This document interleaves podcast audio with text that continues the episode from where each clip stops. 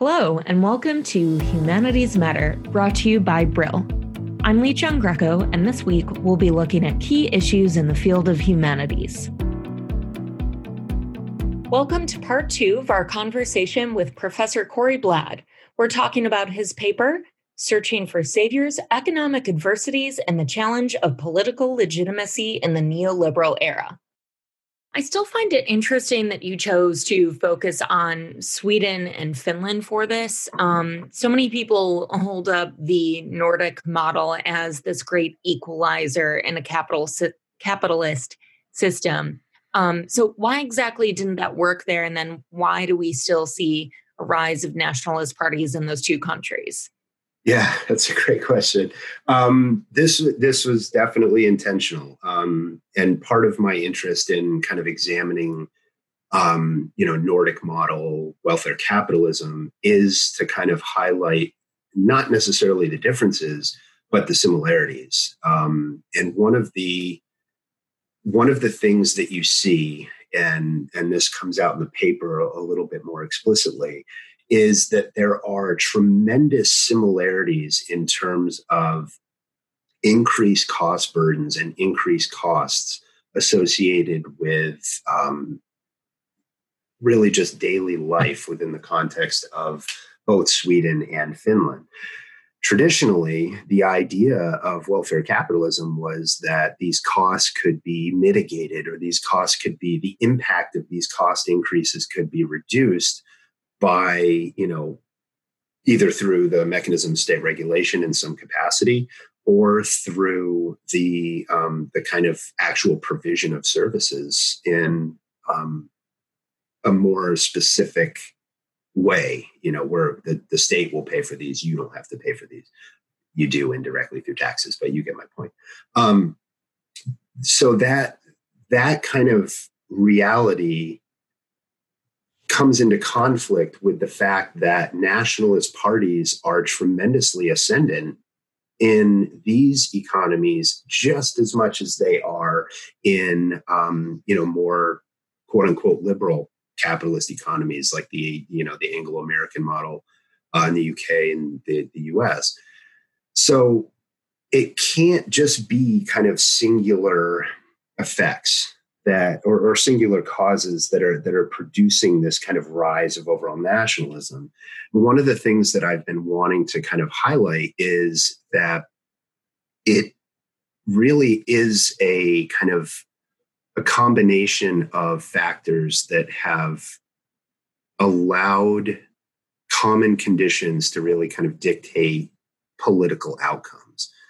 And in that vein the idea that even in welfare, you know, kind of broadly generous uh, welfare capitalist economies and societies, you can still have um, challenges to everyday life in exactly the same way um, that you have in in other economies and in other societies. Uh, whether we're talking about, you know, a more um, you know Atlantic capitalist traditional model or or and anywhere else in the, the context of the world. And obviously, there are tremendous differences there.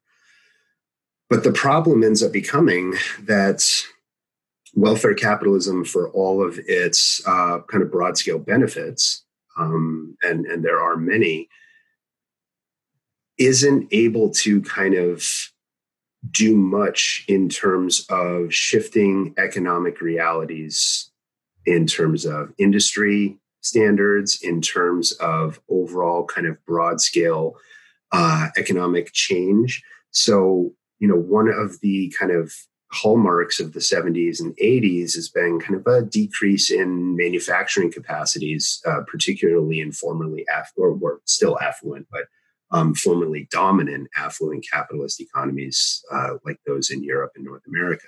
So, this manufacturing decline has really placed a tremendous emphasis on um, kind of retraining broad scale portions of the population. So, higher education, tertiary education becomes much more fundamental.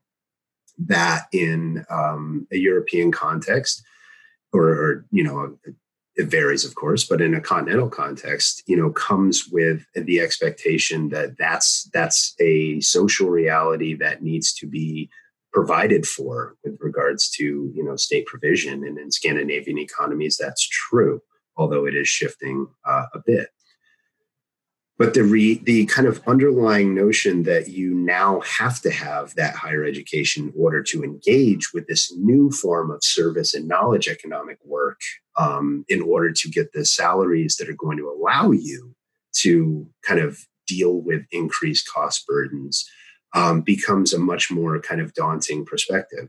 So ultimately again long story short and i know i'm being long-winded here I apologize for that um, the the kind of underlying notion of economic shift so the the population that dominated manufacturing in Sweden, in Finland, really in many other places, tended to be um, male and tended to be kind of uh, you, you didn't necessarily need a tertiary education in order to succeed in in an economy with with that was dominated by manufacturing jobs.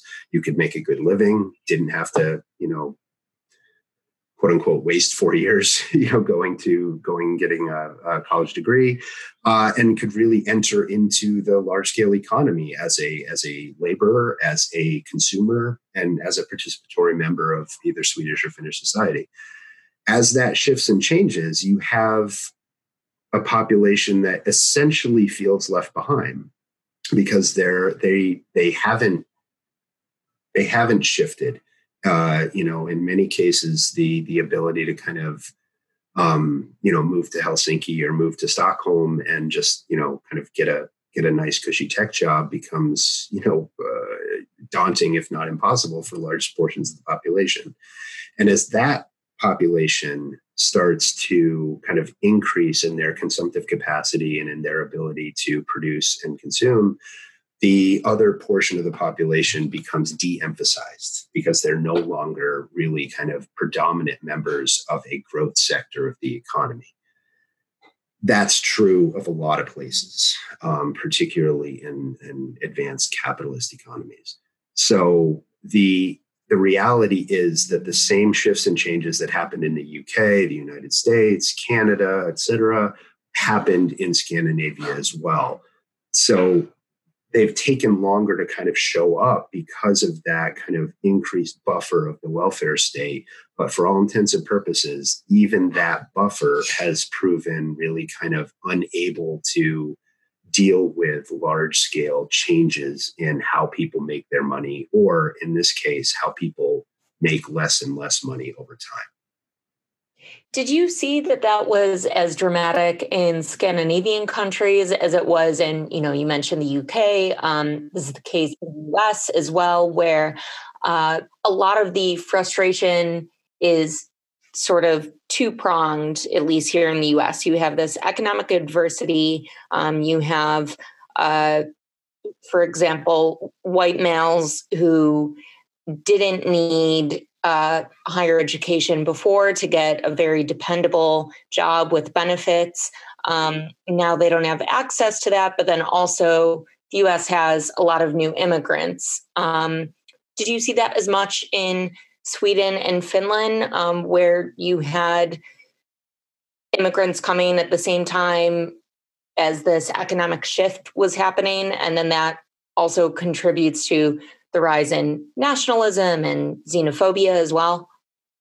Right. Um, great question. That's so one of the reasons why I picked the juxtaposition of Sweden and Finland is because of their um, disproportionate uh, immigration demographics.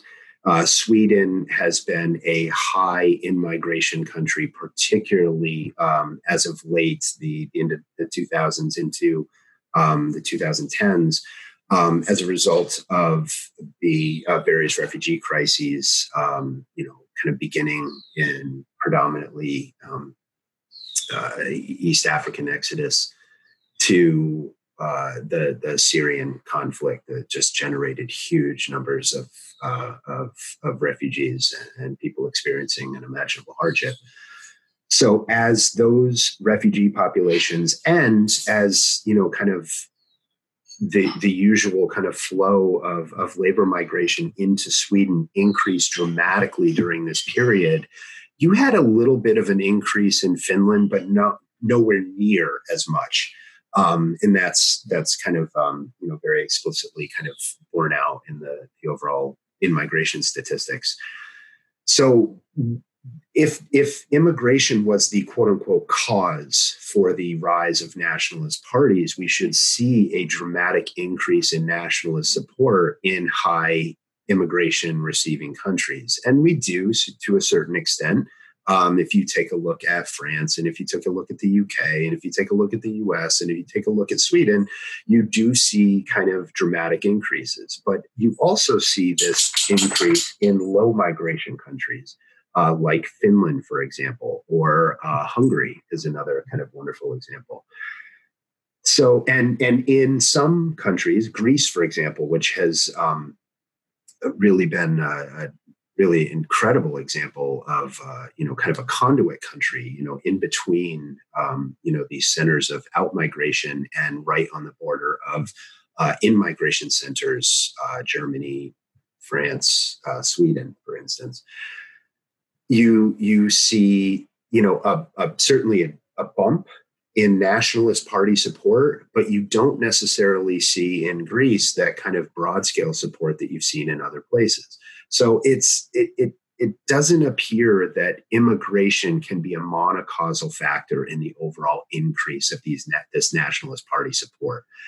So the and, and in fact if you look at finland support for the the finns party is much more kind of formalized and it's it's a much more kind of integral part of uh, the Finnish parliament over the past, you know, in, in, a much more kind of integrated way than, for example, the Sweden Democrats, um, who just now in, in, the past election kind of ascended to this kind of, um, uh, you know, position of, of significant influence within the Swedish parliament. So you've got this kind of similar trajectory in terms of nationalist party increase with very, very divergent potential causes. This doesn't mean that increased numbers of immigration uh, and increased um, numbers with regards to immigration isn't a factor. It does mean that it's not the factor. I would argue that a much more consistent causal factor is the um, kind of sustained adversity, the sustained adversities and the increasing downward costs, the increasing burden placed on households in terms of, um, you know, having to provide larger percentages of overall annual income towards housing, food, education, healthcare, all of these different costs. That commonality it underlies increased overall support for nationalist parties. And you see this in terms of um, the limited amount of voting data that we have. And you see this kind of um, this underlying influence with regards to um, to the the kind of broad scale popular support um, for overall groups. And one of the kind of um, you know interesting demographic, kind of more anecdotal than anything else, outcomes is this, as you put it, this kind of increased support of white men uh, in the US, in the UK. Um, you, you, know, and I guess that the same general pattern, although the, the obviously the racial and gender histories in in these various societies uh, differ dramatically.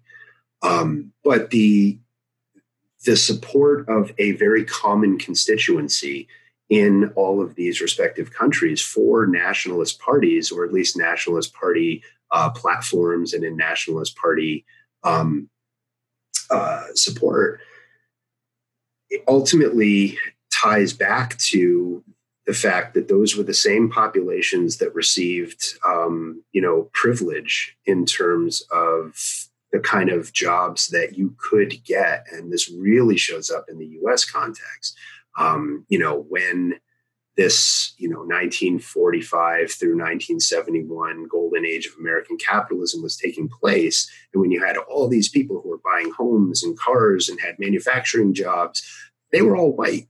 Uh, not all, but they a significant portion of them were white, and a huge portion of them were male predominantly be, or primarily because of the sustained uh, racial segregation that existed in the United States. So it was a protected uh, class, it was a protected racially class in the US example. Now, while that might not have existed in Sweden or Finland, the same general populations, um, you know, locally predominant populations, that just because of the demographics of, of Scandinavia also kind of mirror that of the UK and the US. Um, but it's really that that shift and change of manufacturing that I think is a much more causal factor than anything else. Really fascinating paper. And I might add, uh, you have a great academic reference here in the beginning. Uh, your parents might have done it with just one job, but now you're working for less and twice as hard. Uh, that is, of course, from the band Dropkick Murphys. Uh, sums this up very nicely. Uh, so, uh, Cory Blad, thank you again so much for speaking with us today. Thank you very much. I really appreciate it. And, um, I hope everybody stays safe and well. Thank you. Uh, Professor Cory Blad, he is the author of Searching for Saviors Economic Adversities and the Challenge of Political Legitimacy in the Neoliberal Era. You are listening to the Humanities Matter podcast. You can find more podcast episodes on Apple Podcast, Spotify, and Google Podcast.